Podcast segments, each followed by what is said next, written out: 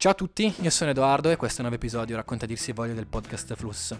Settimana scorsa mi sono ritrovato ad acquistare un nuovo libro per uh, accompagnare queste giornate un po' noiose e avevo deciso di acquistare Bomba Atomica di Roberto Mercadini, che, piccola parentesi per chi non lo conoscesse, lui è uno che fa video su YouTube e secondo me è tranquillamente al pari di eh, Barbero per quanto riguarda comunicazione, contenuti portati, quindi veramente ve lo consiglio, è un toccasana per le orecchie e per la criticità personale. E comunque leggendo questo libro sono rimasto realmente stupito perché pur essendo uh, di 230 pagine, quindi di una lunghezza media, non, non lunghissima ma nemmeno cortissima, e pur essendo comunque di una certa ah, di un certo anche spessore culturale perché parla della bomba atomica e dei personaggi chiave che hanno portato alla creazione di quest'arma, è molto scorrevole, le parole proprio ti scivolano addosso come se fosse una pioggia, una pioggerellina estiva in un periodo afoso. E vabbè, utilizzando questa metafora un po' poetica del vabbè, quello che mi ha trasmesso, quello che mi ha fatto, che mi ha dato l'input per parlare di questo, è che mi sono reso conto che è un libro letteralmente dei nostri tempi. È un libro per i più giovani, è un libro per chi passa molto tempo su internet. Perché? Perché su internet il trend è quello di cercare di ridurre al minimo le tempistiche dei contenuti, perché c'è una tendenza a distrarsi, la concentrazione cala, perché in un eh, periodo storico in cui ci sono tantissime cose da poter guardare, sapete, uno skippa da un video all'altro, magari non lo conclude neanche e passa a un altro canale su YouTube, no? E dicevo, ma eh, effettivamente questo libro non è, eh, è lungo, ma non ti dà la, la, possibilità di distrarti. È un libro che da, capi, da un capitolo all'altro passano magari 5-6 pagine, ti racconta tantissime cose e va avanti, va avanti, va avanti e non ti dà il modo di, di, di, di distrarti, appunto, no? Allora io uh, mi sono chiesto, ma perché, perché noi ci distraiamo? Perché noi non riusciamo ad ottenere la concentrazione? Cosa dovremmo fare? Cosa dovremmo fare noi per assorbire contenuti medio-lunghi, assorbire contenuti anche di un certo spessore senza perdere la distrazione, senza prendere il nostro telefonino delle balle e star lì a vedere le foto su Instagram, per citare un episodio passato. Però in questo episodio vorrei focalizzarmi di più sullo studio e sugli studenti. Perché io mi chiedo come possiamo noi noi studenti che utilizziamo, che, che, internet è il nostro pane, cioè io ormai oggi per esempio eh, ho passato, oggi intendo il giorno in cui ho registrato questo episodio, ho passato 7 ore davanti al computer per dire che seguivo le lezioni perché cercavo cose.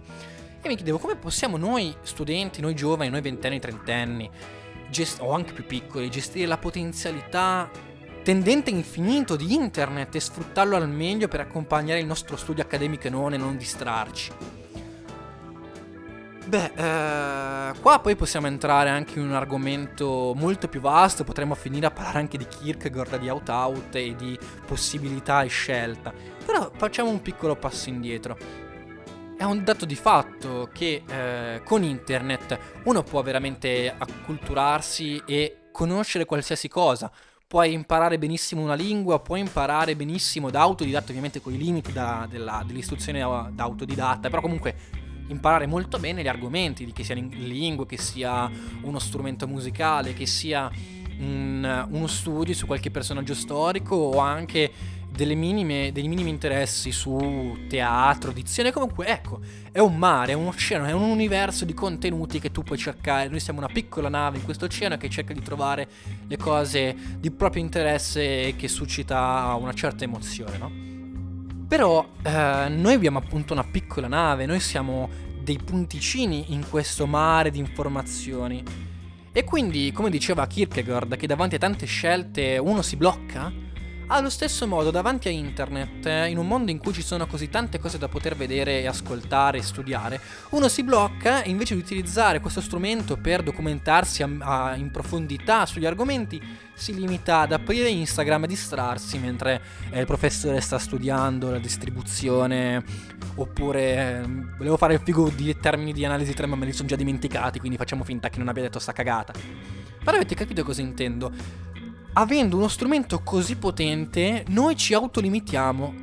Per non, non lo so, quasi per non sentire l'angoscia della nostra inettitudine, delle nostre incapacità mentali, delle nostre non conoscenze.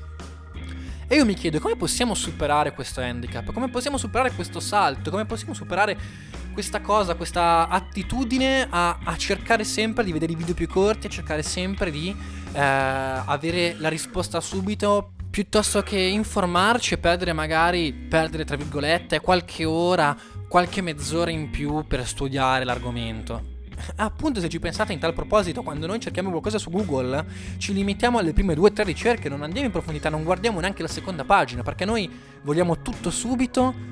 Cerchiamo la risposta più breve, ma perché? Perché abbiamo paura di perdere tempo, non lo so, abbiamo paura di, della vastità, come quando sei davanti al mare, quando sei davanti al quadro del Wanderer, no? davanti a un paesaggio vastissimo che eh, ti fa rendere conto dei tuoi, dei tuoi, limiti, ti viene l'angoscia, ti viene la paura. Secondo me c'è eh, dietro questo approccio così superficiale a internet questa questione, la questione dell'angoscia e delle scelte. Non penso verrà molto lungo questo episodio, anche perché probabilmente sarà molto molto complicato da ascoltare, infatti spero di, di non doverlo rifare perché la, penso sia la settima ottava volta che provo a registrarlo perché mi continuava a impapinare.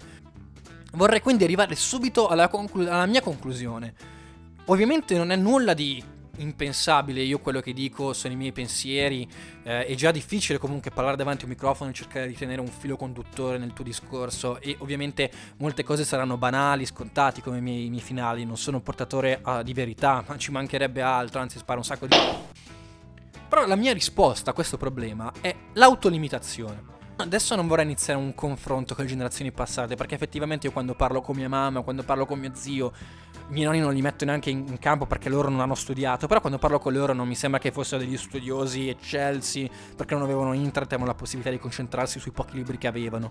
Erano dei cazzari come siamo tutti noi, no? quindi la generazione passata non è che era più fortunata dal punto di vista didattico, dal punto di vista della concentrazione, eh, quindi non stiamo parlando de- di un problema tipico della nostra generazione. Però, visto che noi abbiamo uno strumento così potente per diventare intraprendenti, per riuscire a, a per riuscire ad uscire dalla nostra piccola realtà anche provinciali, per esempio, mi, mi, cioè paradossalmente mi trovo in un paesino con 400 abitanti e con internet posso andare benissimo a, a, vedere dall'altra parte del mondo, posso studiare cose che i miei non potevano studiare, ma per farlo, per farlo mi devo autolimitare. Per farlo io non posso prendere internet e, a, e mettermi a spulciare ogni singola cosa, ogni singolo argomento, perché altrimenti finisce che non faccio un c***o. Come quando al mattino ti svegli e ti viene l'angoscia perché hai un sacco di cose da fare e ti viene paura e non lo fai, allo stesso modo con internet più cose hai da vedere, più cose hai da fare, più ti blocchi. Allora ti, io vorrei cercare di autolimitarmi per studiare quelle 4, 5, 6 cose, ma studiarle bene e appassionarmi. Quindi la parola chiave di questo episodio, che sarà venuto uno schifo, è autolimitazione. Ragazzi, spero non sia venuto troppo noioso questo episodio e alla prossima.